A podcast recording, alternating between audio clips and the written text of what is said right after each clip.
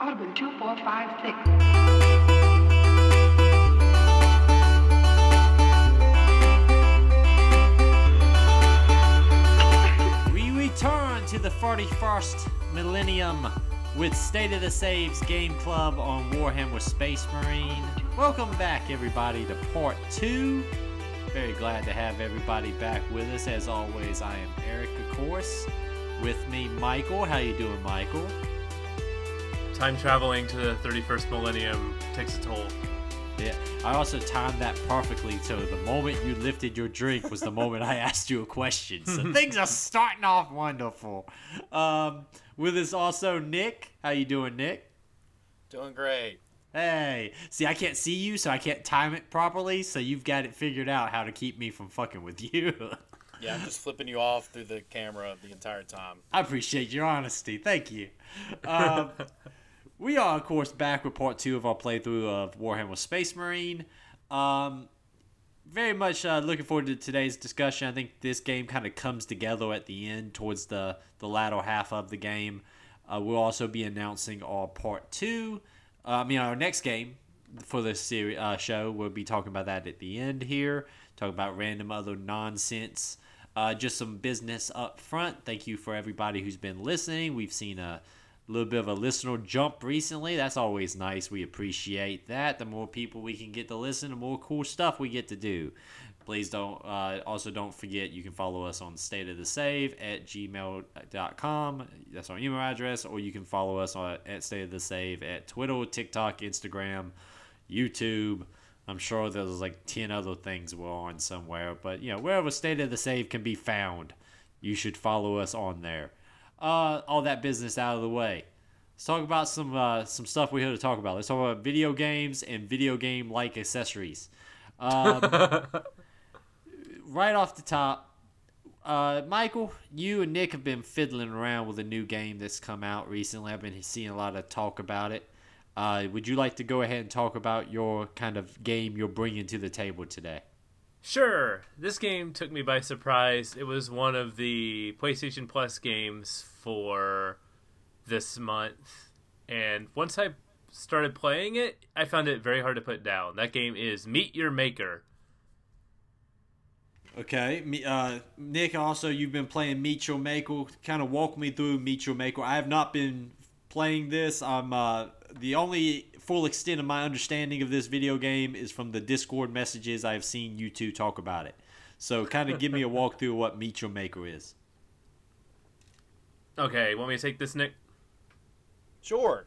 All right, so Meet Your Maker is a game where you build a sort of dungeon filled with traps with a material in the middle, like a little treasure element that you need to get to and or protect with your base. And players from around the world will come in and try to navigate your dungeon, steal the treasure, the element, and escape. And at the end, they can rate if it's a good dungeon or not. That's kind of the very basic gist of it. But once you dive into the. It's one of those that takes a little bit to kind of figure out the intricacies, like how all the traps works, how all the enemy placement works and it didn't feel like I fully had a grasp on what the game was until I spent some time building my first dungeon. Because then I could see and play test how each trap interacts with each other, how to map out uh, enemy tracks, like where they move and where they patrol, kind of thing. But I've had a lot of fun with this, where it's become my it's a good lunch break game because you can go and it's fun to just look at your base and see how many kills you racked up.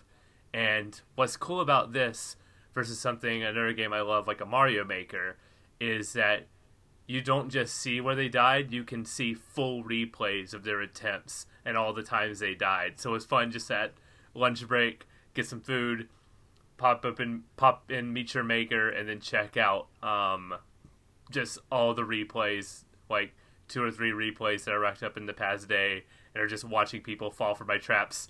It's pretty great. Is there any like punishment for people succeeding in like getting to the treasure at the center of your base, or is there anything that like I know they get something, but is there anything that like is like a negative consequence for that for you as the, the creator of the base?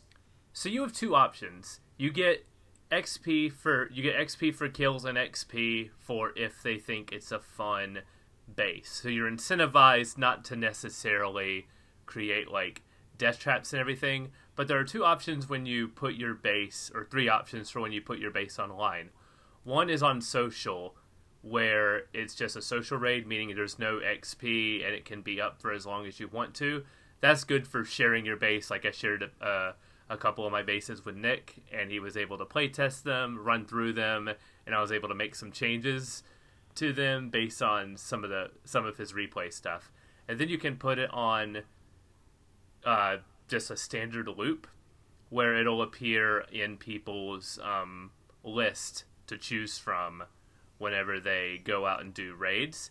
The other option is like a high risk, high reward thing where you get more XP per kill, but you lose that's where you like lose the XP whenever they take something. On the other one, you don't lose anything for when they take something, but you can do like a, I made a really hard base. I can set this to a, as like a brutal base or something, and then they there's like more of a risk there. It reminds me of a lot of like the mother base stuff from Metal Gear Solid Five, where you Yes. could have like your base be raided by other players and they try to steal stuff from you and things like that. Uh, Nick, what is your what is your thoughts on this? You've been playing it as well. How how have you been, you know, faring with it so far? Um, it it's one of those. I think Michael said the exact same thing. Whereas I didn't think that I was going to be as into this as I am. Uh, the more time that I spend with this, like you go into it and you're like, okay, I, maybe I just don't build a base, and you play through like five or ten levels, and you're like, okay, I'll give it a shot and see this, and then it's like fast forward, you know, thirty hours, and you're like watching replays and counter playing people's like caution and stuff. Um, my first base. I think I put it on social, and Michael like found a huge exploit, so I just completely destroyed it. And then my second base got three kills, and I left it on the high note right there. You're like success. Um, do you? There's the the moment of this game is when you see someone fall for a trap that you bait them into, and once that like clicks, that's when the uh like the serotonin starts kicking in, where you're like, I want to do that again. So then you design counter traps for like whenever they like smarten up, like okay, they'll figure this out, but I'll put a trap here, and you're just constantly playing like the game of figuring out what they're going to do and trying to outsmart people before they even play the bases and that's when the that's when the addiction kicks in for this game I imagine also there's like it seems like both of you are more into the building side of it than the playing side of it. Like uh, how is the how does it play like from an experience of raiding other people's bases cuz you guys seem real high on the building side. Are you enjoying the raiding side of it as well? I almost exclusively raid. Like I've built that one base. I feel like the and maybe it's just because I don't know how long it's been out, but I feel like the drip of I'm getting enough of this resource to actually change my base or their traps fundamentally is a little slow for me, but I've only been playing for like maybe 3 or 4 days. But the raiding aspect reminds me a lot of Phantom Abyss yes except for you're not locked out as soon as you lose. Like you are going through and disarming traps, and like Michael said, it's at the point now where there's like a meta that is constantly evolving. Where like the first thing is like, oh, you just put this trap around the corner where people can't see it. That's enough to get them.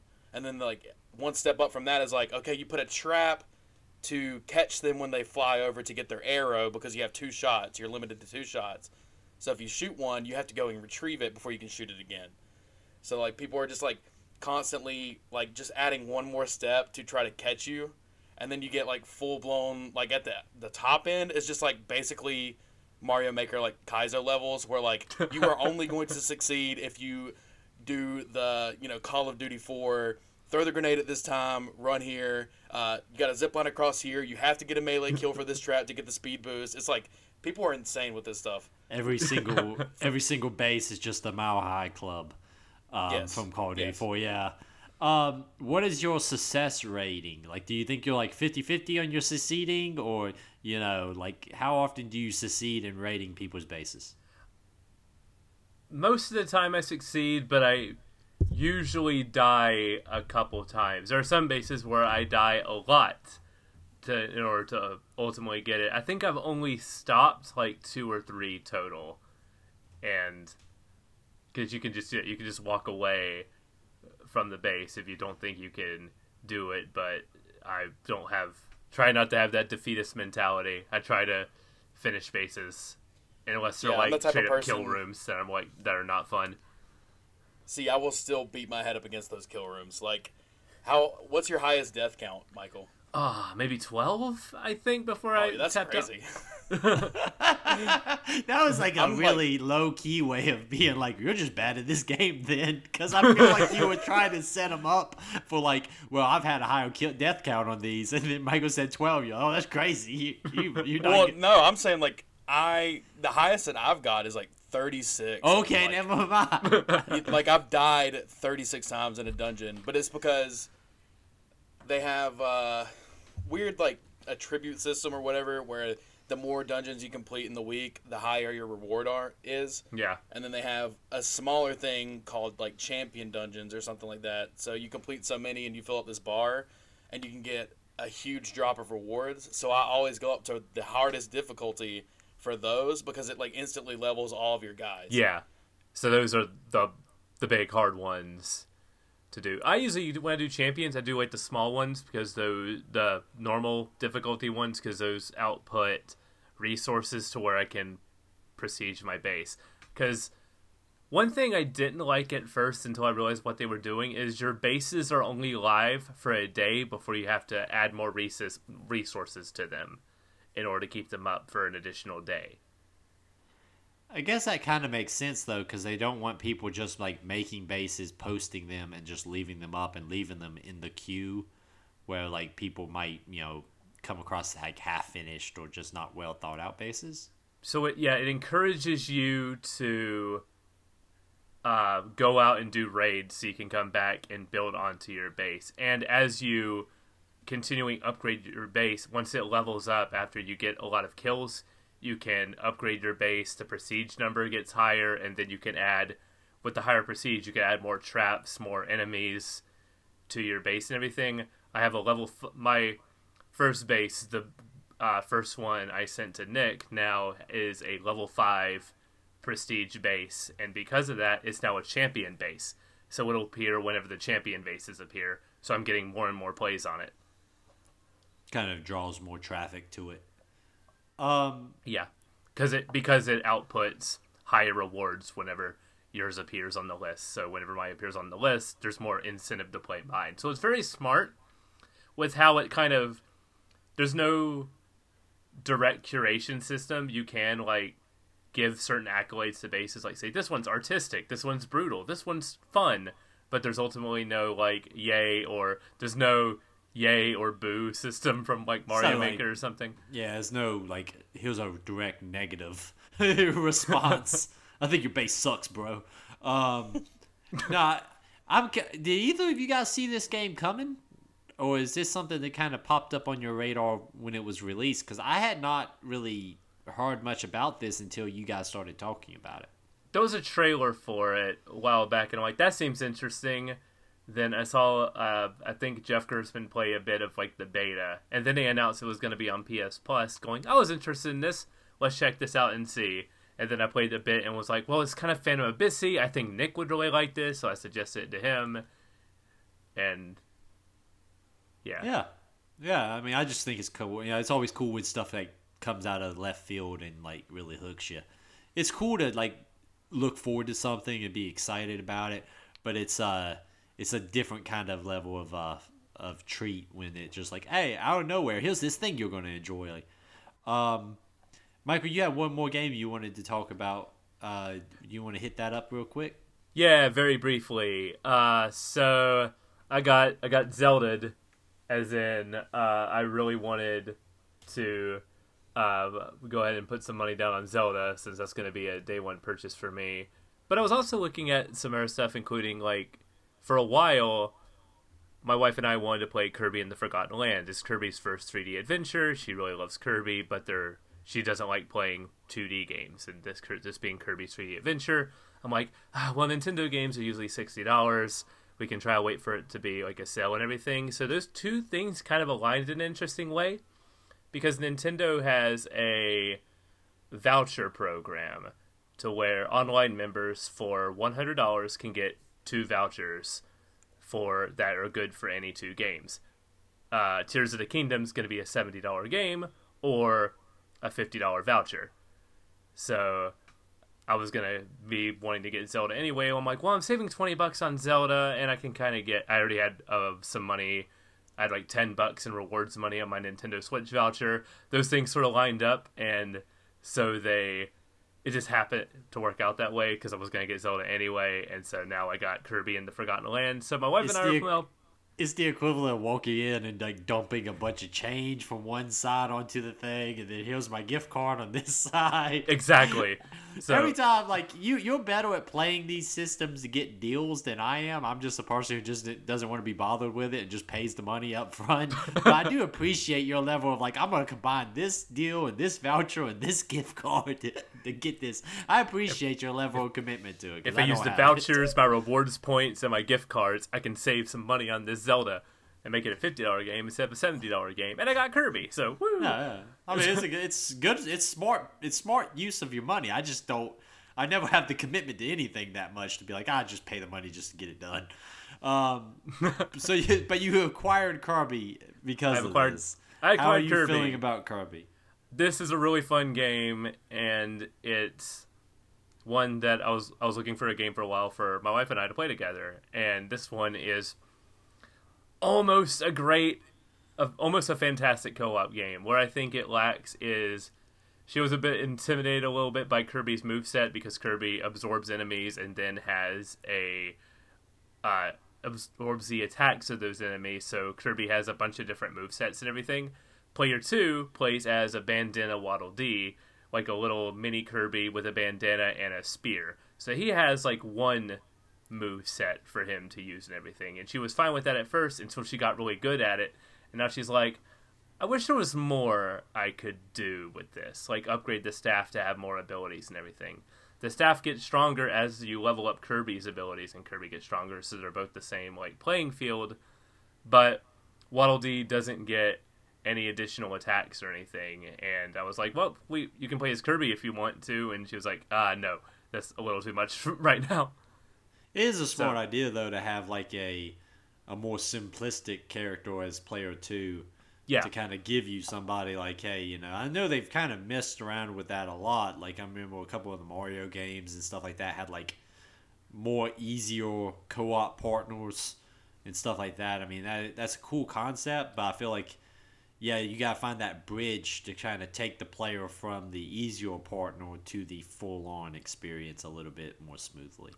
Because this being Kirby's first 3D game, there's a lot more to it versus a 2D game where Kirby's moveset per weapon was a lot more limited versus here you're upgrading abilities like it's not just the straight up bombs anymore. Now Kirby once you upgrade the bombs, Kirby has a chain bomb where you can throw three bomb at once and if they're close together, they'll link up and then create a huge bomb when it one touches another. So it's there's a lot it's a lot more complicated of a moveset for Kirby than I was expecting. But overall the game's very charming. The levels are basically the perfect length. There's a lot of side stuff in those levels that we're constantly looking for and finding. We're having a fantastic time with the game. We're close to unlocking the fishing mini game. We've been looking forward to that.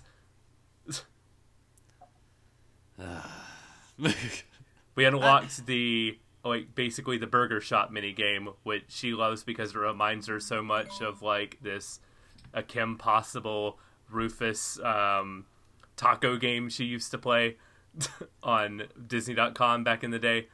Oh, I okay. remember Like, that game.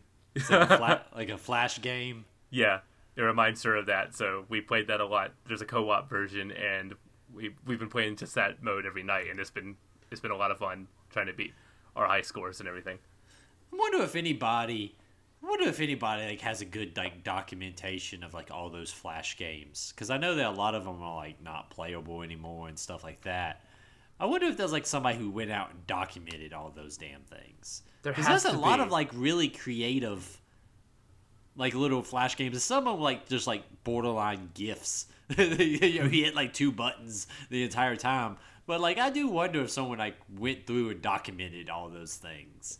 I remember uh, just a few of those off the top of my head for like not. I'm sure they're out there for like armor games and stuff, especially like archives of those. But I want like the the Cartoon Network games, the Nickelodeon, the Disney Channel stuff. Just the ones that would go in when there was a new show and check to see what Flash games were added. Yeah, I mean, I, I just, you know, I sit there and I go, man, there was a time where, like, that was like, yeah, those whole websites that were just like, here's a page of like 500 Flash games. you know, click whichever one. Half of them don't even work, but um, figure it out. I just wonder if it, yeah, yeah, if there like somebody went through and like, hey, let's really document these things before they disappear. Because if not, I would hate like I, I hate the concept that something like is completely gone forever. You know, I always you know with physical media you can you know somebody will have a copy somewhere, but with that I do wonder if like somebody went through and like, hey, let's make sure I save all these damn things before they they disappear. Um, R.I.P. the 3DS shop. Yeah, some things deserve to die. hey, Um, Uh, I've been only thing I've been playing a lot of. There's a lot of stuff coming out next month that I'm really excited for, and then Jedi Survivor comes out into this month. But uh, I've just been playing Resident Evil 4's Mercenaries mode that was released recently. It's uh, very, very, very good. Uh, they've released uh, basically four maps with four characters. Uh, if you're familiar with any of the other Mercenaries modes, this is very similar. Uh, I've successfully S ranked with everybody on every map, and I've S ranked plus with most of them. But I still got to go back and uh, and do a little bit of cleanup. I want to get at least an S rank plus with everybody. I feel like that's the bare minimum I need. I felt really good about my scores until you go to the leaderboard and you see their scores, and Oh, you feel yeah. real bad about your scores. Every was- time you do one, they're like, "Would you like to upload this to the leaderboard?" And you're like, "Yeah, I, I did pretty good here." And then you go to the leaderboard, and like, "Oh shit, I don't want no way to know that I can't compete with these guys." it just shows you how massive of a game Resident Evil 4 ended up being because there's like all the names on the leaderboards for this thing are like it's an extensive leaderboard. There's millions of people on that leaderboard. Makes me happy though. That game is is very very very good. Um, everything look at- about it, it's really yeah. really well executed. And then this release with Mercenaries, you know, it's an added bonus, you know, DLC that's free. It's really fun. It's well done. I uh, imagine that we'll get new characters and maybe you know some stuff when they inevitably drop the separate ways DLC that I'm hoping comes out soon. Um, yeah, it that game's uh is it's really damn good. I'm looking at my professional. I didn't play through on professional uh, yet, so maybe it's time that we go through on professional uh, and try to give that a shot as well. Get on my second playthrough, but uh, it's it's damn good game, damn good game, and that mercenaries mode is just fun.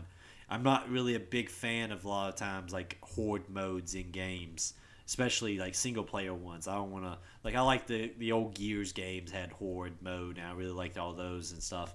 But um, I don't usually want to do that by myself. But mercenaries is is damn damn exciting. In the past few years, Capcom's made like five or so multiplayer Resident Evils when the easiest thing, the best thing for them could do is just spin off Mercenaries mode into a co-op horde mode thing. Instead, they're like, "Here's a versus shooter. That's what you want." No, it's not what we want. It's it's a layup. It's a layup. But It's the they're uh, easiest thing. they're pinging that thing off the rim. Um, yeah, it's it's uh it, it, it strikes me as a, a no brainer, but I'm sure some guys got like some money reason behind it. Maybe they're afraid it affects their ability to put mercenaries in the mainline games or something like that. I don't think I know Village has mercenaries, but I don't think Seven ever got it. But um, no, no. That Yeah. would completely go against like the tone of that thing.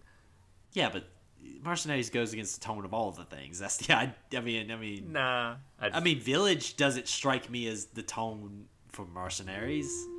Actually kind of yeah, it kind of is. I don't know. I think I think you put more of, like consideration into that than I do. I don't give a shit. Let's just have fun. I played the campaign. The cool stuff's in the campaign. Let's just have fun blowing people away.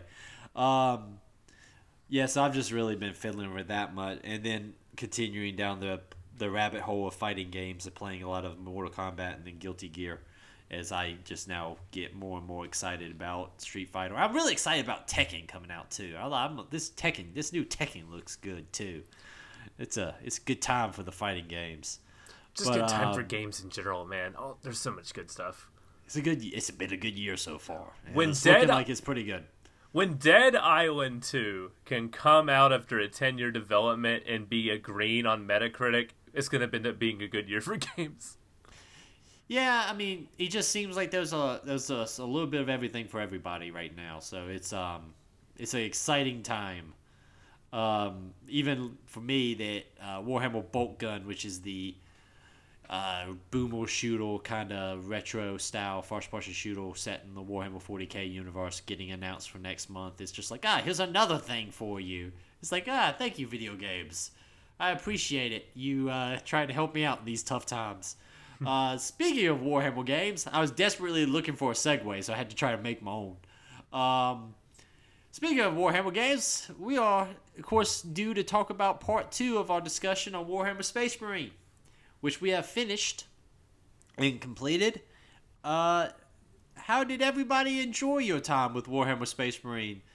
This second part in particular. Let's start with you, Nick. How did you enjoy it? Uh, how do you feel about the game in general?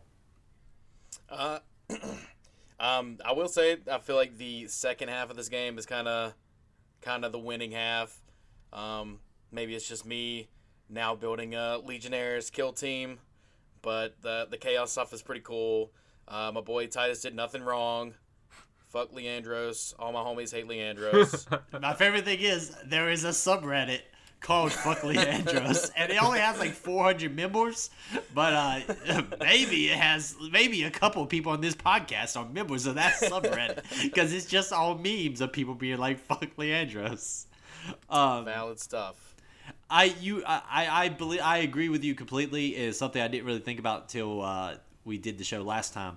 That the second half to me is significantly stronger than the first half. I like the first half, but the uh, the second half has more story and more meat on the bone in my mind. Yeah. Uh, Michael, how did you feel about your second half of Warhammer Space Marine? I mixed on the second half, honestly. In what in what way? I'm interested. Uh, okay, so the second half definitely does have some stronger moments here. The chaos entering the fray and the of being like thrown to the side for this like greater threat and everything. There's some wild changes to the soundtrack in this section. Um, this is where I realized that the team, the team AI kind of sucks, and this is where the sto- the action becomes less of like a hybrid between like a hack and slash and a shooter. It was like 60% shooter, 40% hack and slash before. And this section to me, I might be playing it wrong, is more like 80% shooter and 20% hack and slash here.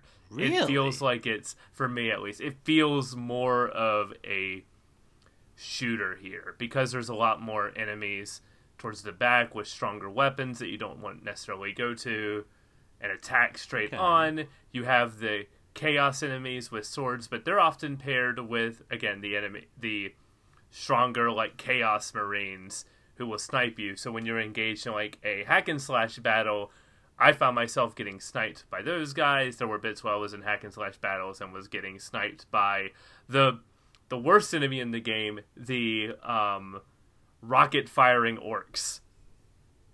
Was Yeah, we did face them pain. before in pl- part one. There is a couple of sections here where there's a. Um, I'm trying to think. I have. I think there was some more deaths that I had from Orks with the rockets than I did with anything with the chaos. The chaos.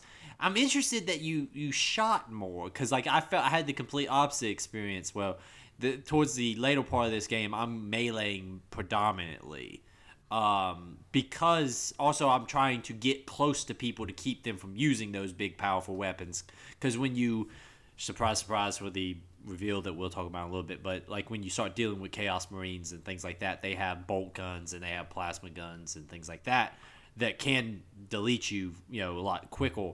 But also the game gives you kind of more incentive to go in melee. It gives you the Thunder Hammer a lot more, um, and it gives you the Iron Halo that gives you extra kind of oomph to your ability to take damage. Um, there is a couple of gauntlet sections that I can agree with you on that are like very difficult to get through without having to be very methodical because it's easy to get hit by like a couple of rocket boys or a plasma gun or this above you. Um, but yeah, Chapter I think it's interesting. the big one here.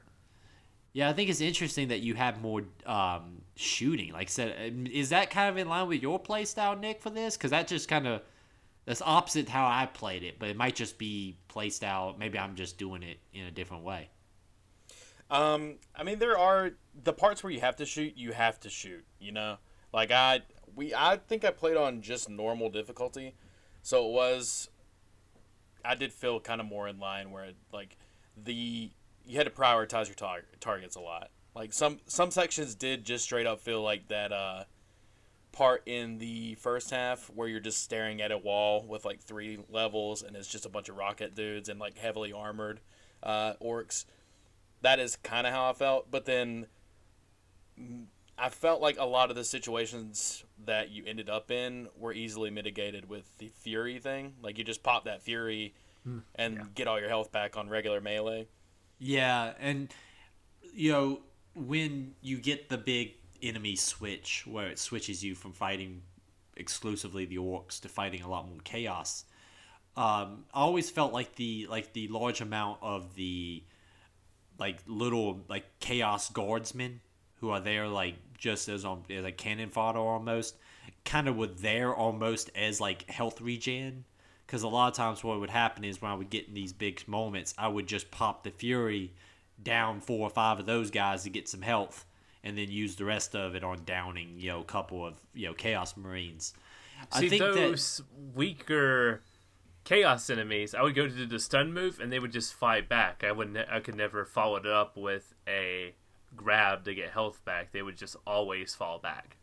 well I'm talking You're talking about the the chaos guardsmen like the regular humans or the demons The humans, the Yeah, the, de- low the, health the humans are treated almost like um like the grots for the Orks. They're not like I I'm talking about using them for the fury mode when you shoot Yeah. when you're shooting and it goes But even- into like slow motion. But even like the low tier Orks, I was still able to stun and uh, use the grab move to get health back. Well, there's Orks and then there's grots. Grots are the little little guys. I'm talking like Oh, yeah, you think of the chaos like the space marine, the chaos guardsmen as like almost like the grots that they don't really like. I never the little they yeah dudes. yeah yeah the little dudes yeah the little dudes. Got it. Okay. Like they look like My mistake. goblins. Yeah, yeah. My mistake. Yeah. Uh, no, no, no, no. I'm I used the term without explaining it. Uh, yeah, it's it. I think that's interesting because I didn't really see that because I I was I was so melee heavy in this. But I do agree there's several points that it becomes almost like a gauntlet. There was a couple of padding areas in this second half that I'm not super fan of. I'm a bigger fan of once chaos is revealed i wish they kind of skipped any more. Like you do a little bit of Ork stuff because you do have to deal with the the boss Nob the big Ork the boss Ork. Have to have a boss fight with him. But you kind of i wish they kind of got a little bit more deeper into the chaos fighting exclusively because i enjoyed that a lot more than i do um, the Orks in general. I really like fighting chaos um, and I kind of wish they would have done it even earlier so we got to fight them more. But that might just be. I enjoy that that um, that whole mirror fight of fighting guys that are as tough as you are. Um, there was one thing you brought up, Michael, that I do agree with 100%. Friendly AI in this is not very good. And if you're relying on No. them to help you, you're in trouble. They're not really there to help you. I'm more excited if they actually do kill something. Um, I went back to during one of the uh, fights against them when we're going off to go get um, Invictus. I, I because that that whole room was just full of chaos dudes that were sniping from way far back. So I went back to heal up, and then I looked over, and my two Space Marine buddies are just walking into a wall, getting shot. I'm like, cool, elite I'm- soldiers here, guys. We did it. I'm really, really glad that they didn't do anything like they like have sections where they can get killed real easy or something like that, and you can fail because of that. Because that would suck. that would suck very bad. Um, no, they're not really. They're just more set dressing. I wish they were a little bit more competent, but they. I they generally are so far behind me, and that might just be the the method playstyle that I have, where I'm always like trying to charge shit. They're, they're so far behind me half the time I don't even see them in the fight. Like I hear them yelling, and it's like I don't even know where you at, bro. I'm two stories above you, cutting down, uh, cutting down some Orks over here. I don't even know where you at. But um, I do appreciate also that they do a good job of like, hey, they got too far away, so we're just gonna teleport them, so you don't have to wait for them. Um, there is like from a, a story point of view, I, I mentioned this last time, and now that I think you guys seen it, you know, it's very back heavy here. We get a lot of the reveals that the power source that you've been going after is just a method to bring chaos into the uh, the Imperium and kind of open a gate for chaos. Um, there's a couple other great reveals here that I really like. I like the fact that the Inquisitor is just he's dead already. He's being puppeted by the uh, the forces of chaos. I think that's a really cool reveal when that happens. Yeah, I knew Um, he would betray you, uh, but I was really interested in the how that ended up playing out. Like him being a dead puppet, and the reveal of that was I thought really cool. Yeah. Um, Nick, I'm gonna ask you because you're more familiar with the setting. Did you foresee? Did you foresee the involvement of the forces of chaos here? Um, not like up front. I would say like Michael kind of made up a good point. Like they do try to do a good job of just being like, this guy seems shady, but I don't know a ton about like Inquisitor involvement and stuff like that. So I didn't see it like a mile away or anything. I thought it was pretty interesting how they kind of tied it into the fold there. I um I thought that the the the power source was going to be a giveaway for you. That was my my kind of running theory. Um, especially when Titus like grabs onto it and you get some warp shenanigans. Uh, Inquisitors in general are usually portrayed as walking a fine line between fighting the forces of chaos and maybe being a little bit too involved in the forces of chaos. So the idea of uh, corrupted inquisitors is not that far off. When I played through the game originally, I just thought he was going to be a corrupted inquisitor, you know, trying to, oh, I have control of the warp, trust me, and then the warp, of course, gets the better of him. Uh, Yeah. The concept that he's been dead this whole time and being p- puppeted by, you know, the forces of chaos is a is a cool little kind of twist to it.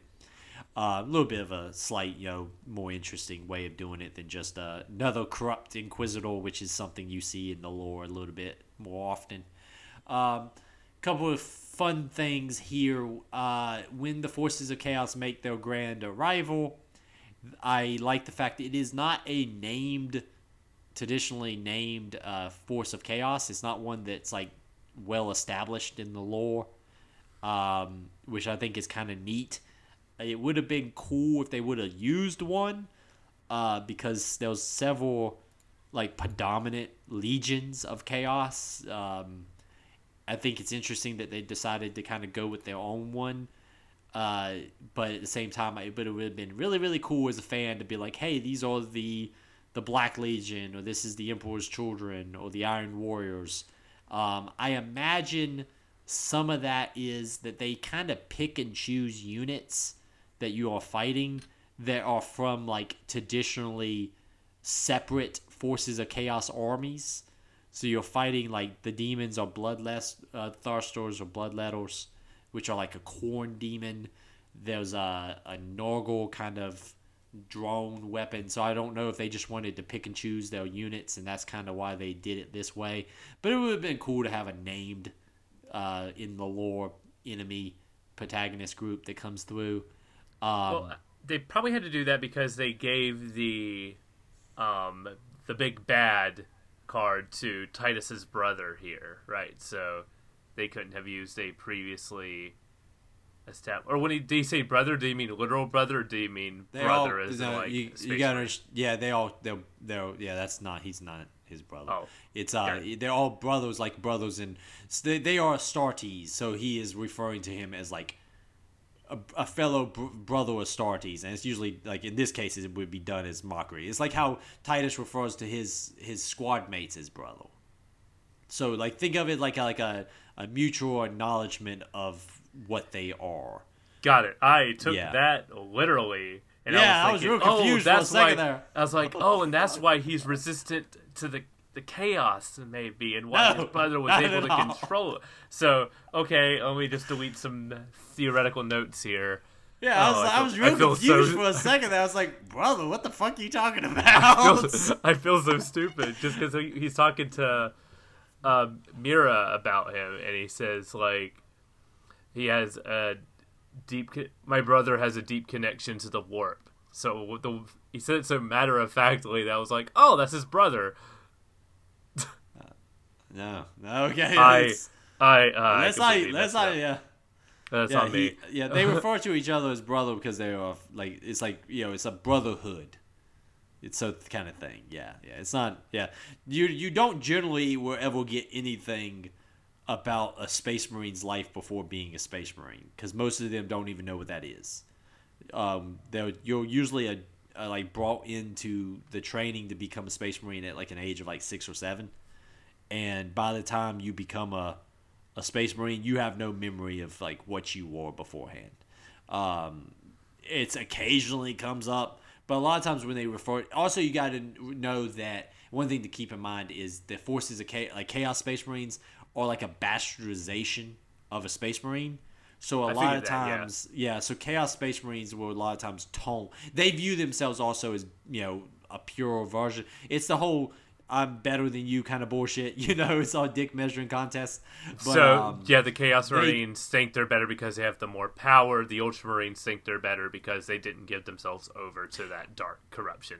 it also goes back to a lot of like the religious overtones like ultramarines are a they view themselves as a the image of what the emperor intended when he created his space marines chaos space marines are a lot of times space marines from thir- you know 10,000 years ago they are actually uh, there's a lot of dichotomy but chaos space marines are a lot of times the original space marines that were around during the Horus Heresy so there's this attitude of like I'm I actually saw the emperor. I know he ain't a god, kind of thing. So you get a lot of that dynamic. So a lot of times when they refer to each other in these like almost friendly, sarcastic terms, is a lot of like mockery, and that's in a lot of ways chaos is a mockery of everything the Imperium claims it stands for.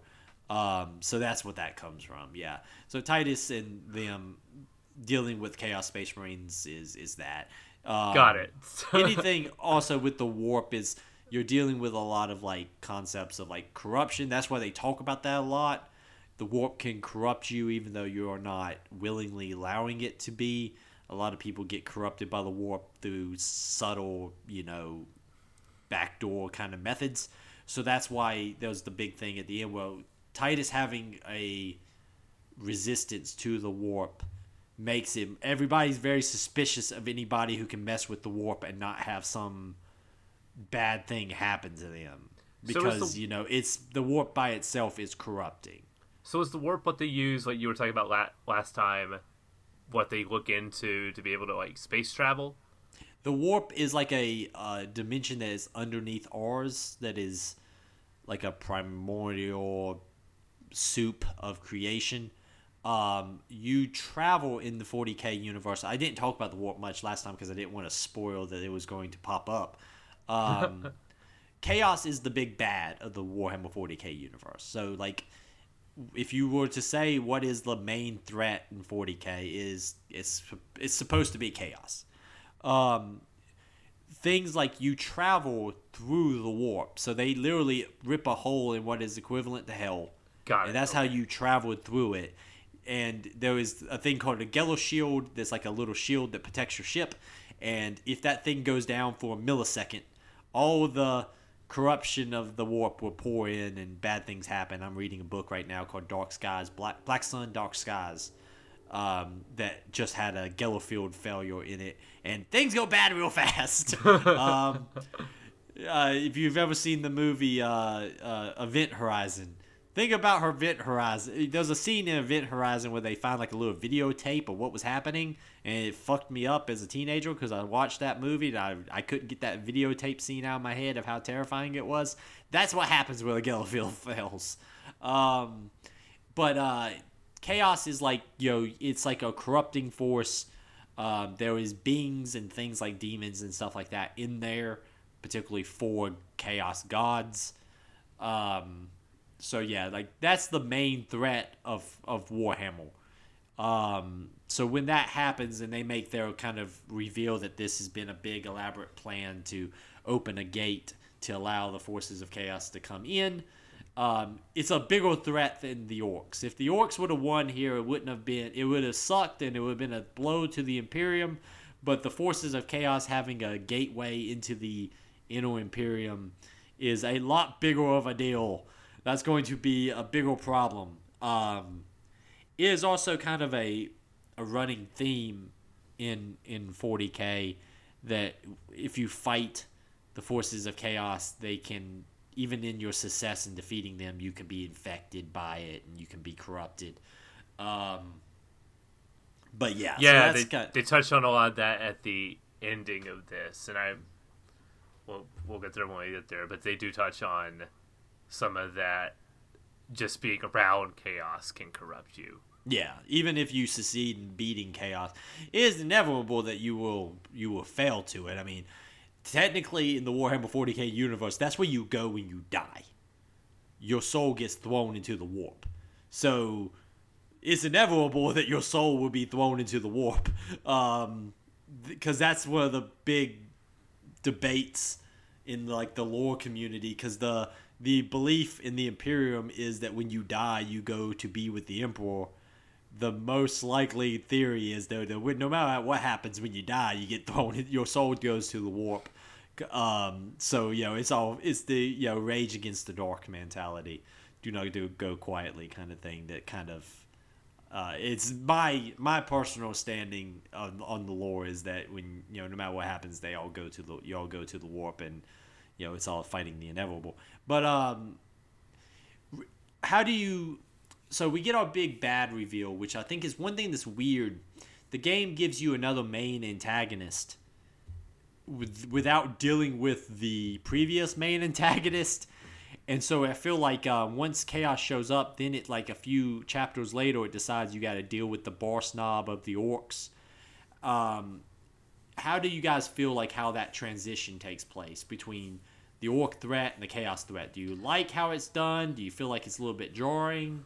I like that they overlap because it makes the surprise that there's another faction here more interesting. If we dealt with the Orks and be like, well, the Dorts are over, uh, they're done, they're leaving the planet, then that would be like, all right, introduce the next enemy type then. So the fact that we're still dealing with one enemy as the chaos creeps in uh, protects that surprise. And I thought it was very effectively done because the Orks don't last much longer after that. It's in that next chapter where we get that the big Ork boss fight, which was a really fun boss fight. But I like that there's a bit of overlap with them because it also makes it seem like a not not it's another uh it's just adding fuel to the fire. You didn't um deal with one fire before another cropped up. It's still just one fire that's Everything is inevitably going bad.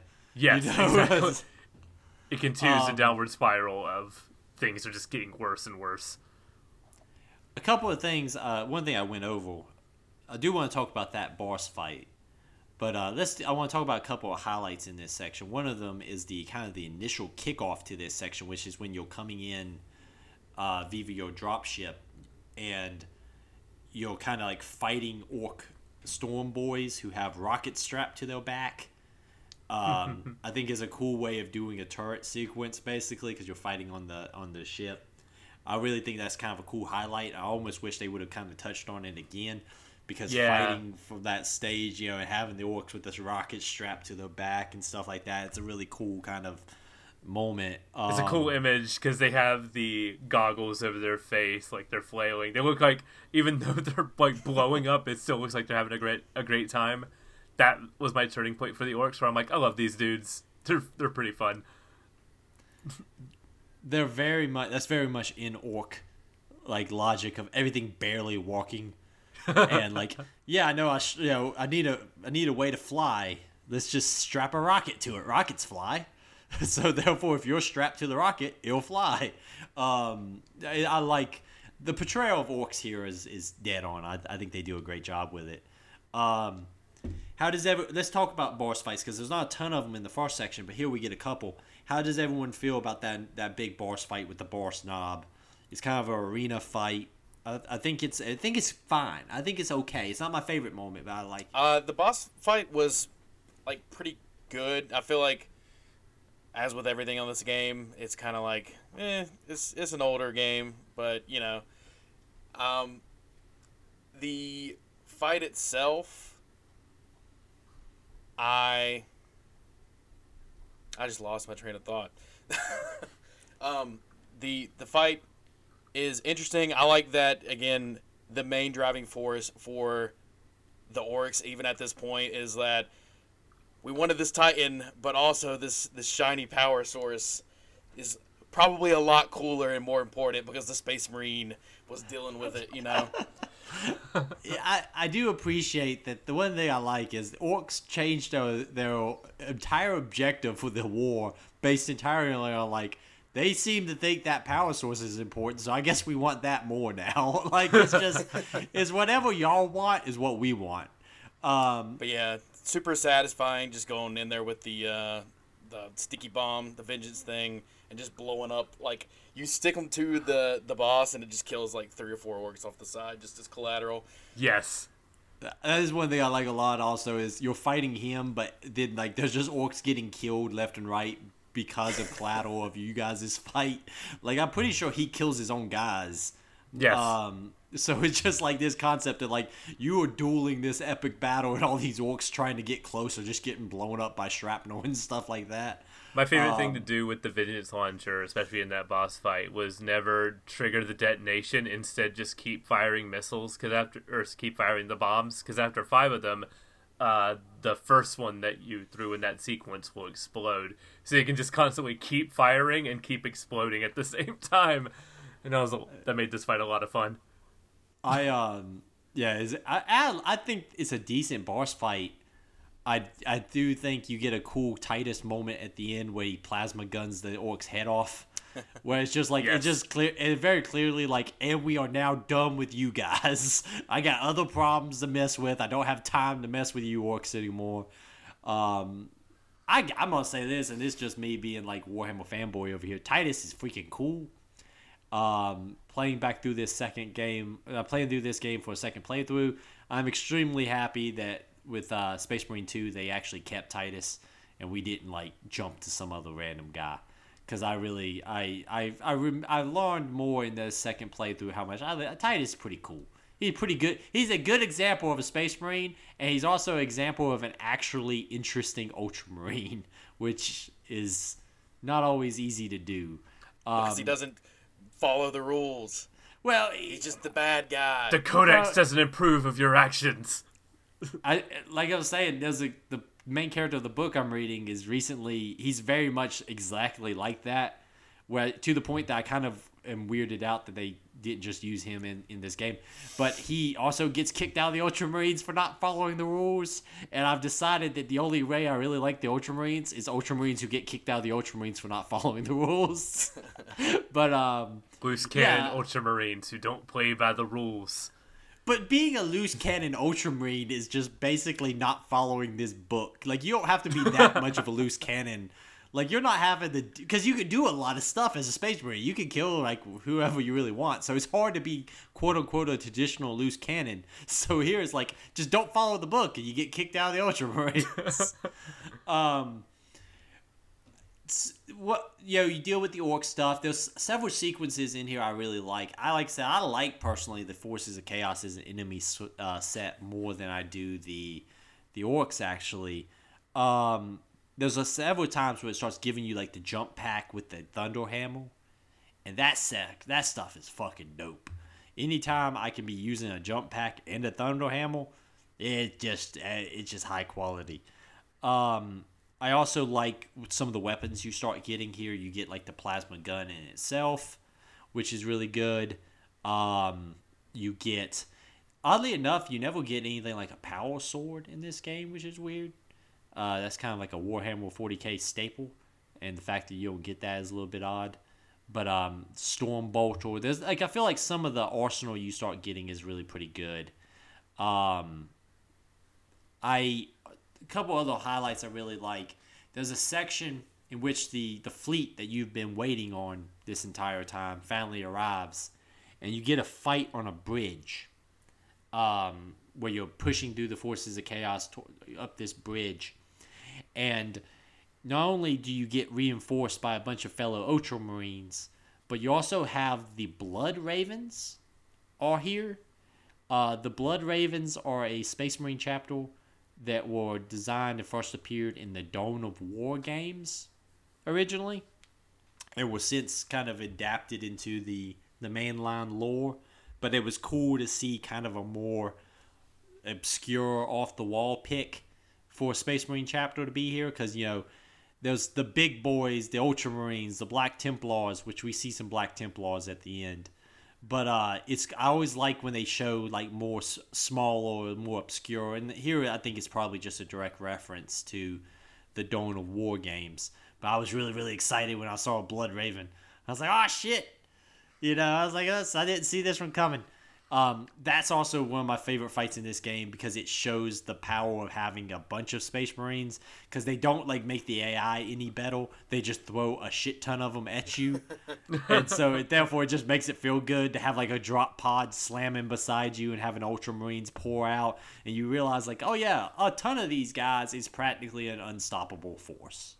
This was a turning point in the game where I really started to enjoy it again because there was a lull from some point in chapter 14 uh, through uh, 15 and most of 16 where it doesn't feel like there's a lot interesting happening. My notes are here just like, okay, we're walking forward and shooting, we're walking forward and shooting. But when the, even like when the, they make a deal, big deal of like the liberation fleet is here. Okay, we're still walking forward and shooting, walking forward and shooting. Then the blood ravens into the fray, and it feels different enough here to where it doesn't feel like I'm doing the same thing again because like the the stakes are raised here, the action on screen is a lot more interesting. It's yeah. it feels like um it feels like that's when it feels like that should have happened earlier because you well I kind of get why from a story perspective it doesn't because you have to do the big fight to get to the Titan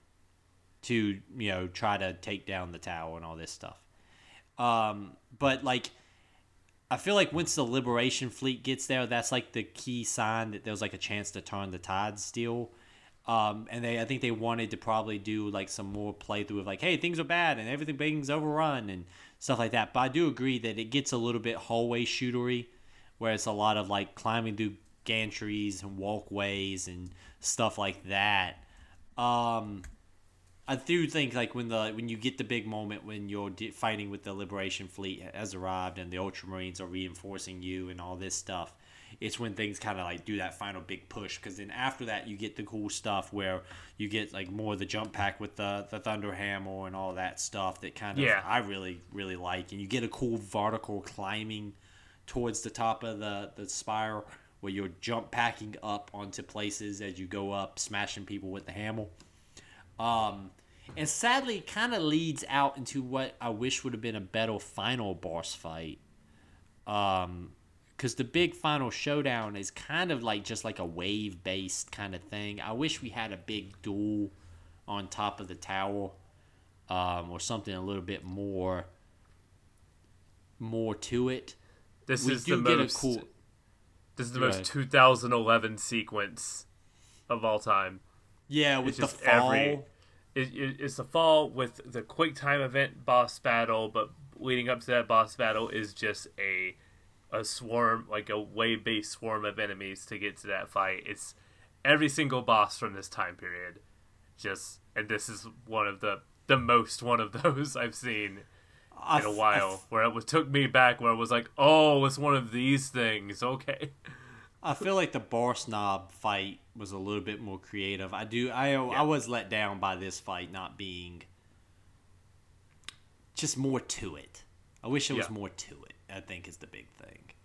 Uh, Nick, kind of, how was your feeling on this like final section? I feel like all of the the little pieces of this, while they are like very of that time, are cool. I think it just like the part that really takes it away is the fact that he's just kind of like standing behind a shield the whole time. yeah. It, It's they could have like done a it. little in- melodramatic. And now my forces. Yeah, they could have I mean, done it in a the, more. the fall sequence is pretty cool. Yeah, I, I think yeah the fall. Se- I enjoy the fall sequence. If it would have been a big boss fight before the fall sequence, I think I would have been in love with it. or even after, like you knock him on the ground, you you weaken him, you knock him on the ground after that, and you do like one last standoff. They could have had like a really good melee focused fight here. I feel like yeah, I feel like it's weird that you know you get the whole him just standing behind the shield throwing waves of enemies at you kind of thing because you've already kind of already did that as you climbed the tower. You already had your last big fight with all your your smaller enemies.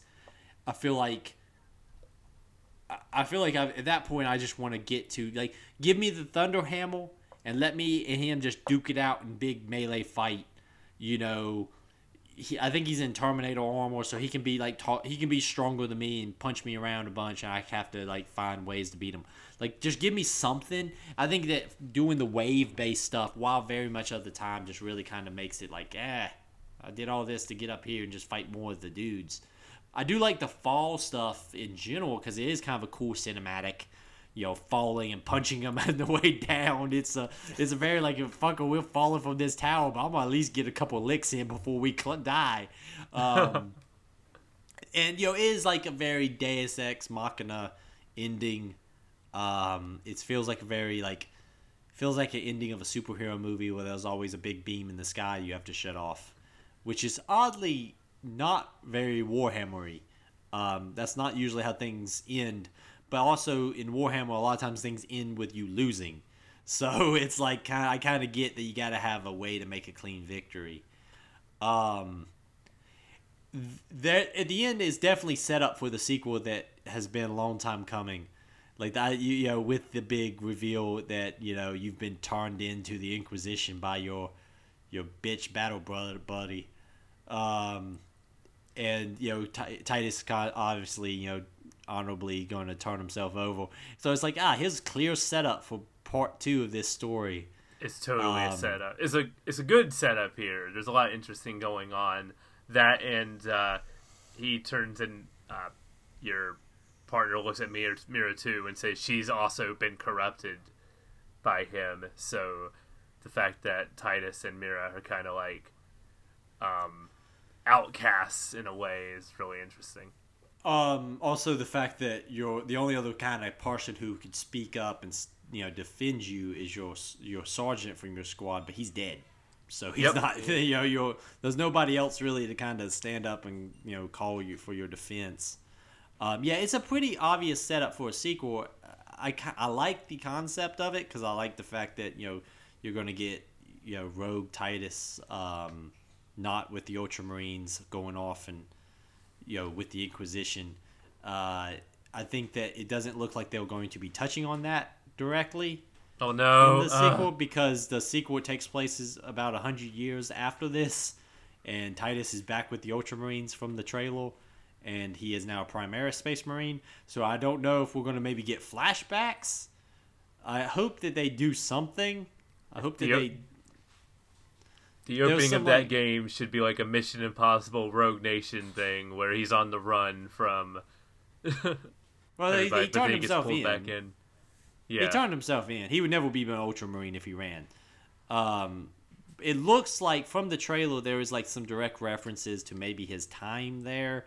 He's got his weapons chained to his hands, which is a very Black Templar thing, which are the Space Marines that are with the Inquisition that kind of arrest him. Those are Oh, are Black those the- Templars. So they're a not different- like just straight up Inquisitors. Those are a different sect of Space Marine. Yeah. The black Those and white two- armor. Yeah. That that Um, armor was sick. That's my favorite armor in this game. Uh, most Space Marine chapters do not believe that the Emperor is a god. The Black Templars very much believe that the Emperor is a god. So, um, but they are uh, they're another kind of big name Space Marine chapter. Uh, so from the trailers, he's got his arms gauntleted, chained, and he has some Inquisition stuff hanging off his arm, or that looks like he maybe they might maybe we'll get some flashbacks or something where we can you know see him doing stuff with the Inquisition. Um, I feel like the that kind of takes the wind out of the game as a singular experience because of it being such a big cliffhanger that you know you know took you know over a decade never paid off until hopefully recently. Um, I'll be honest with you from a story point of view. I think the story is fine. I think it's a good introduction to the world. There's a lot of stuff I wish I could have seen, but I also understand that this was not on the biggest budget of all time. Um, I still really, really enjoy this game. I think it's a really damn good hack and slash action adventure kind of thing. Um, and I feel that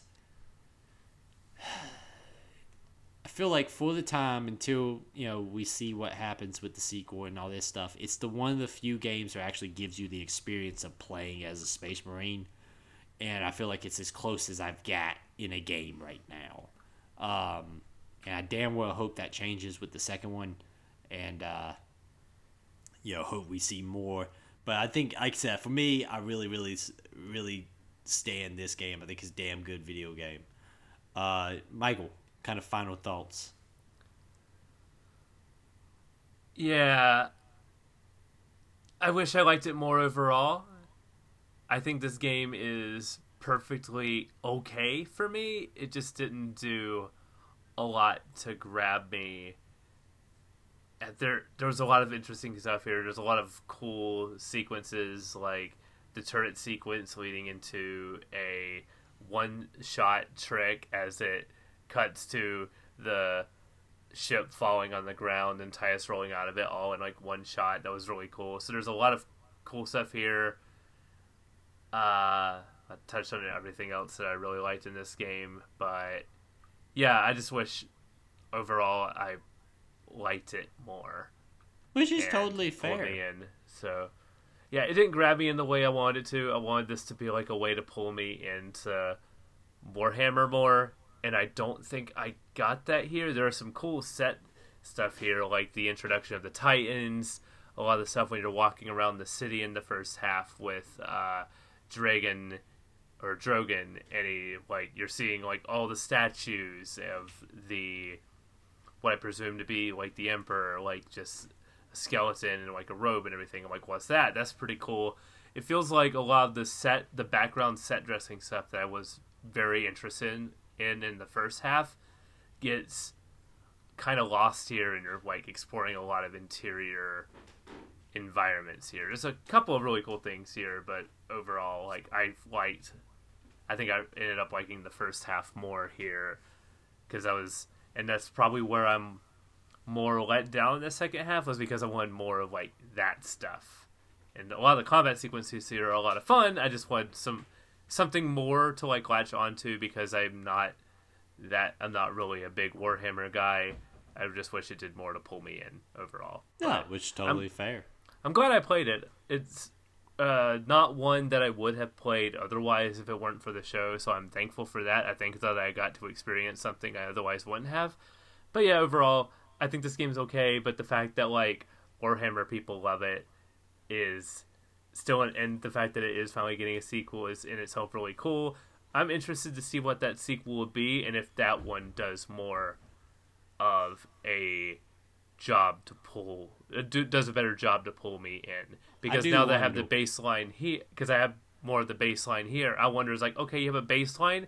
Now we can open up the door a little bit more and show you some more of the stuff that you're missing so I'm almost wondering like if they could have done better, and this might just be in your particular case, we're giving you more to latch on to. Like for me, I always worry about overwhelming people because there's a lot to it. But maybe they went a little bit too safe on that from a like a story slash lore point of view. that's Oh, like- yeah Yeah, where they could have given you more to latch on to. That's what I think Uh, from like an outsider looking in. I was, uh, I was like, well, of interested in like the introduction and stuff going in, like just the the mention of like liberation fleets, like kind of the armored core opening, and like even like they bring back the ending screen where it's the, uh, almost like the the rustic ship computer screen, and I can't remember exactly what it says, but it says like mission complete or something. That stuff was cool. I like One the thing I find rustic fast, technology stuff.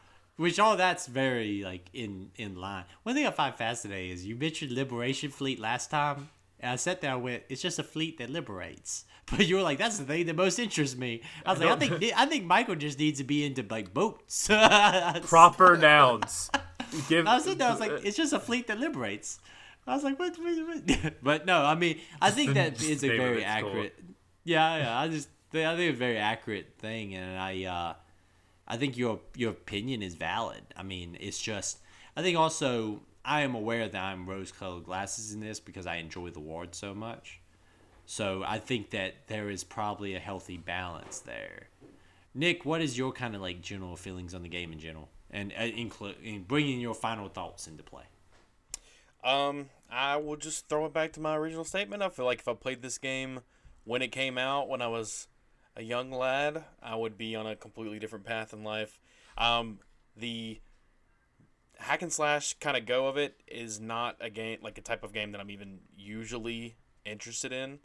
Um, but I think with the with the set dressing and kind of knowing, I think I also get like a little benefit of like seeing having seen that second trailer for that game, where it looks pretty awesome. They got the uh, the Tyranids will be in that one, another Xenos force. Wait. But um, I don't know if you've had a chance to watch the trailer now that you've played this one, but you see things that they did here that they look to be building on for the second one.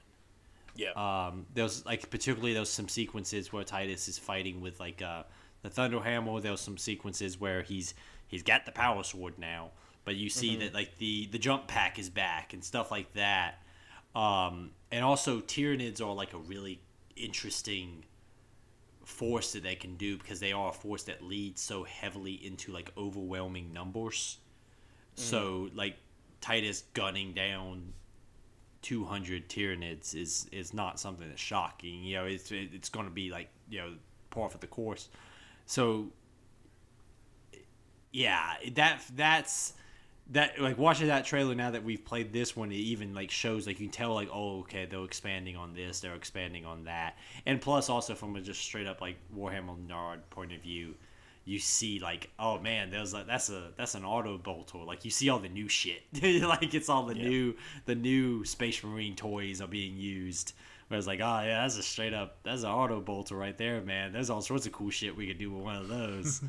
um, it yeah, I I I, I, I wish I would have played this when it initially came out because I think it would have jump started me a little bit sooner because uh, this this this Warhammer shit, man, it's pretty damn good. It's pretty good. It's pretty damn good. I just say it. Uh, I would have had more. I would have been able to buy miniatures when they were cheaper because they were cheaper when this game came out. Because this this is an expensive ass hobby. Um, uh, but yeah, I listen. I think that I I think that having three perspectives that we've had has been very beneficial because it's three people coming at it from three different angles, and that's always really cool to see kind of like how that plays out. Uh, I'm fucking dope and excited about that second game. That game still probably my most anticipated. Now that RE4 is out of the way, and it was it was good and it was solid. Now all my hopes and dreams just shifts over to Space Marine 2 being great. Um, but now we got to talk about what we're going to be playing next because that's a key factor in this show where we play video games. So we're kind of sticking with the hacking, slashing, bashing kind of theme here. Uh, but we're going to a little bit farther back than this game.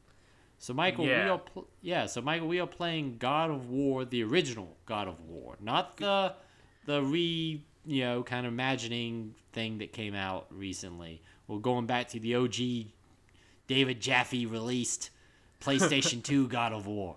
God of War 2005, as it's now canonically called, because if you have two games of the same name, now you have to say the year after they came out. Exactly. It's a uh, it's a problem that happens more often now that everything's getting re-releases and remasters and this and the other. Like Resident Evil 4, re, you can't really call. And it's more interesting that when they're a part of the same timeline, like you can say RE4 and RE4 remake, and people know what you mean. I can say God of War and then God of War 4? Well, it's not really 4, it's a new thing, but it's not a remake or a reboot. It's like w- It's it's the Doom thing where you got Doom 2016 and Doom 16. Yeah, Doom 16, Doom Eternal. Yeah.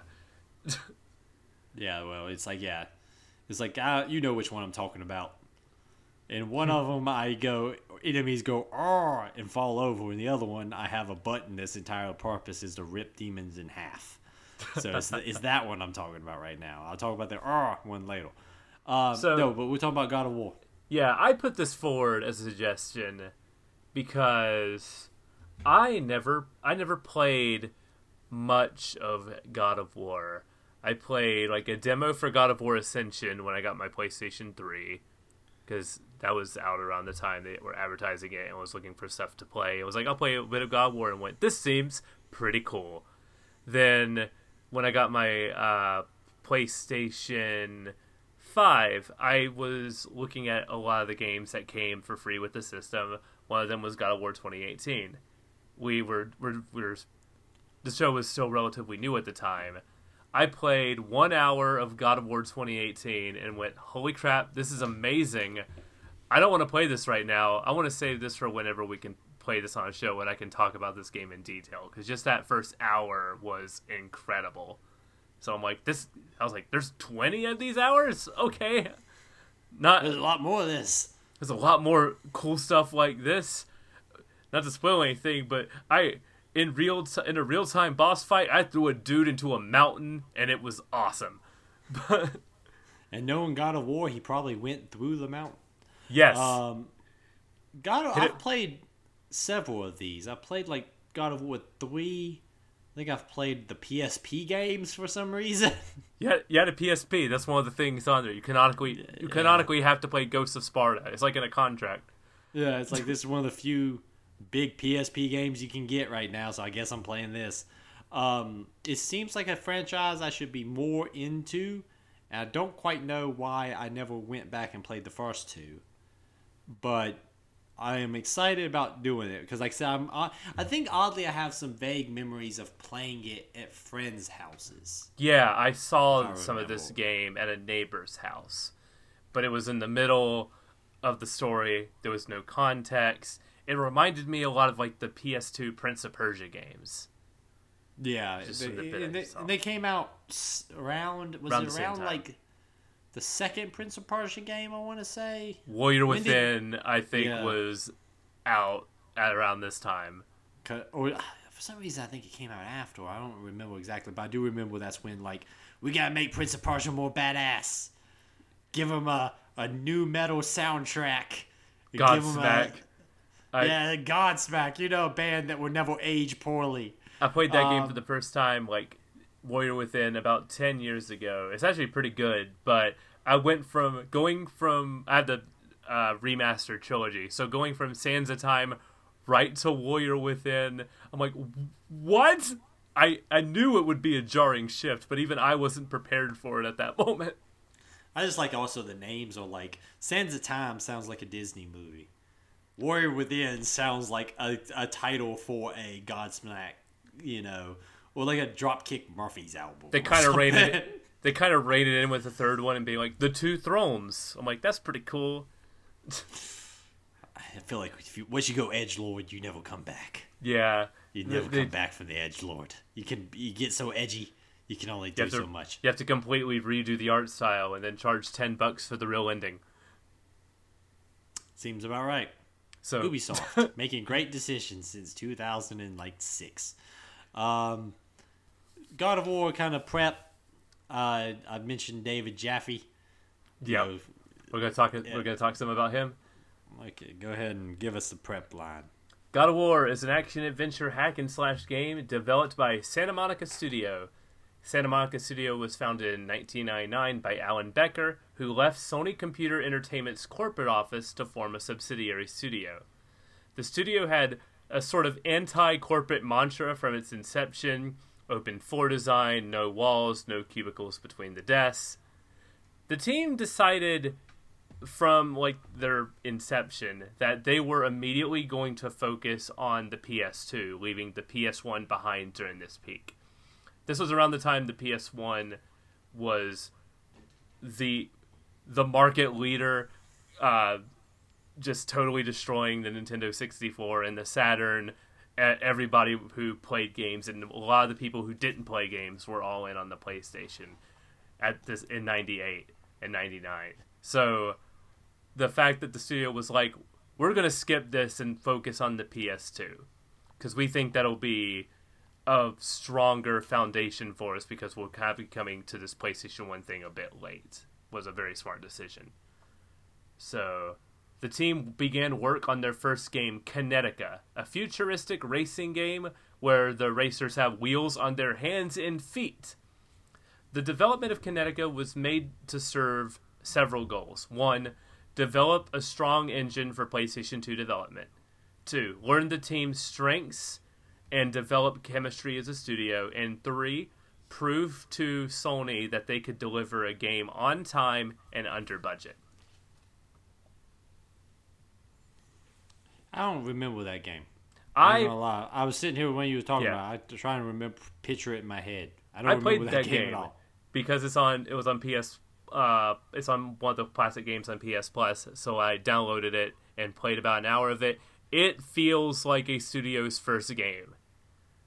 What Where is- it's like- what even is it? It is a futuristic style racing game.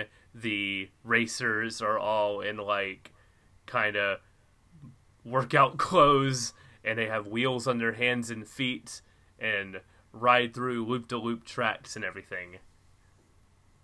Okay.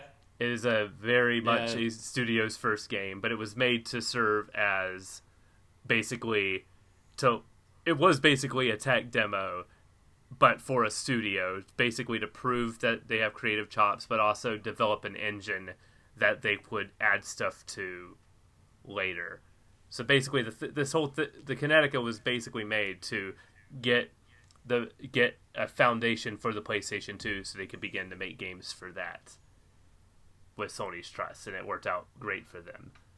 So,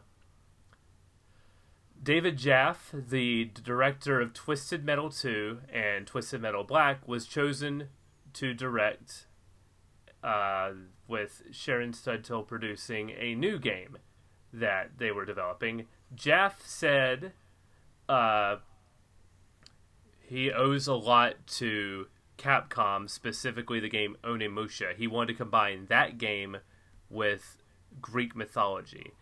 And so that was kind of the inception to God of War. And the development philosophy for God of War was to combine the action of Devil May Cry with the puzzle solving of PlayStation 2 game Ico. So the game's design was intentionally was intentionally simplistic so that the game could introduce new elements and shifts to keep the game interesting from start to finish. Lay a foundation that everyone could understand, but keep constantly. That way you can change it, mold it, develop, and so that way players are in for you for the entire ride, but also you can like change some stuff up to keep it like going and keep it well paced. In spring 2004, Shannon Studstill had to ask Sony president Shuhei Yoshida for more money to finish the game. The agreement was that he would do it, but her entire career would be on the line. Basically, if this game does is not a hit, you will lose your job for asking for more money and more time in this situation. But because they were an established studio at this point, he was able to he trusted him with more money. So the team took a break for Thanksgiving 2004 before they had to settle into crunch mode. Uh, Studstill sent the director of technology, Tim Moss, home with an early build. Studstill was eager to hear what he thought, so she scoured the whole studio when she got back to find him, and he said, uh, It's pretty effing good, is a quote. Uh, so she was finally able to breathe after all that time, going, Okay, I think my job is safe here. After he spent some time with the tech demo. So the tested the tested feedback gave the team the inspiration they needed to finish the project, and God of War released on March 22nd, 2005 to massive critical acclaim. Reviews falling in the 9 and 10 range. Critics pay, praised the combat, especially the boss fights, compelling story, which is something you don't really see a lot for like this time period, and especially in action games like this, and sound design. The common point of contention is the game's camera and a couple of the game's platforming sequences. God of War Which- would win a war. Sorry. Which you see, you think about it at that time period, those kind of games almost always have like questionable at best camera movements. It's before you got like a really like solid third person. Like, it, uh, what, does this still run off like a fixed camera kind of thing? Yeah, I believe yeah. so. So before they just like, hey, you do it yourself. That you know, you've always had a lot of that. I mean, I think even some of those devil, you know, the early Devil May Cries have some weird camera stuff. Oh, for sure. So, God of War would win awards for Best Male Performance, Best Original Score, Best Action Game at multiple outlets, and to this day is considered one of the best games on the PlayStation 2. And what's interesting is this game has some connections to games we played this season. Uh, Stig, um, I'm to butcher this guy's name, Stig uh, Asmussen, who served as lead environment art- artist on this game and uh, game director for God of War 3, would direct Jedi Fallen Order, the first game we played for this season. Yeah, which he, he did a pretty good job on that one. Yeah. uh, Dave and David Jaffe would mostly would be back in the limelight recently for having some bad takes on Metroid Dread. Jaffe was also one of those guys. There was like a, there was weird time where video game like outlets and stuff were like trying to like have like superstar creators and stuff. Like you would have like these one or two guys. Like Cliffy B was in the same way and stuff. Was Yeah. like we're gonna ask their opinions on everything. Like they're the voice of reason in video games, and you know, Jaffe never struck me as like that. That you know, interesting. Like I remember reading lots of interviews with him at the time. He just seemed like a guy who bought a lot of his own hype. But that's just a personal belief. I don't know Yeah. if it's true or not. Uh, th- what struck me as like the Metroid video he did was he was complaining it was like the game has way too many directions and too many rooms you can go in, and then proceeded to disprove himself by going to this room. But look at this room. Oh wait, I can't go in there. Look at this room. Oh wait, I can't go in there. Oh look at this room. It's almost like it's a bait and switch and it's smoke and mirrors. uh, you think a guy who, yeah. What's he doing now? What's Jaffe doing now? I don't know what he's been Um, working on. I don't know. Drawn to Death was I think the last thing he ended up doing. Oh yeah, yeah, high quality, high quality. no, I, I am excited about playing God of War. I think it's a game that uh, I will enjoy. I like third-person action games. I yeah, I like Greek mythology and I like over-the-top insanity. So I'm hoping for the best here. And like I said, I have a lot of this kind of like known through osmosis. But um, yeah, I think it should be interesting. I'm looking forward to playing it. What's our stopping point for God of War? All right, this will be a two-parter. The stopping point is going to be a tricky one because there's no like clean chapter break here. Uh, there is a major story cutscene shortly after entering the architect son's tomb. Architect Son's Tomb. Watch the cutscene, watch the big story moment, and then Yeah. that'll be You'll your go, stopping point. you'll go through a couple rooms. There's a big story sequence that you'll feel like this seems like a halfway point story sequence. and guess what? It is. It is. Then find, as always, go to the nearest save point, save, and we'll continue playing after our first discussion. I am very excited for this. Never played a God of War, so I don't know the full story of what's going on. So I'm excited to finally play through one of these games. This is one of the biggest like blind spots in terms of gaming for me. Yeah, I think it'd be cool. I'm looking forward to it. Uh, you can see us next time on State of the Save in a couple of weeks, where we'll be talking about God of War. You can join us for that. Until then, you can follow us on our social medias at State of the Save at Gmail, uh, at Twitter, Instagram, uh, YouTube, and TikTok. For some reason, I keep getting my email address in my head anytime I say follow us at. If you can follow us at the email address, congratulations, you figured that out. Add us to your Um, contacts. Yeah, yeah. Let us see all your Google Docs. Please don't send me your Google Docs. I have y'all se- fuckers I have several doing- spreadsheets I'll send people. I like I that like- you are thinking that that's what you're going to get in return, brother. I have like I have Um, like ten living spreadsheets for this show. I'll be like, you want to see behind the scenes? I'll post some spreadsheets. um, yeah, this is a, stay the save at gmail.com is the email address. Don't send us your damn Google Docs. I ain't going to look at it. Um, I will. I, I will too. Send us your Google okay. Two out of the people here will look at the damn thing. Uh, I will not.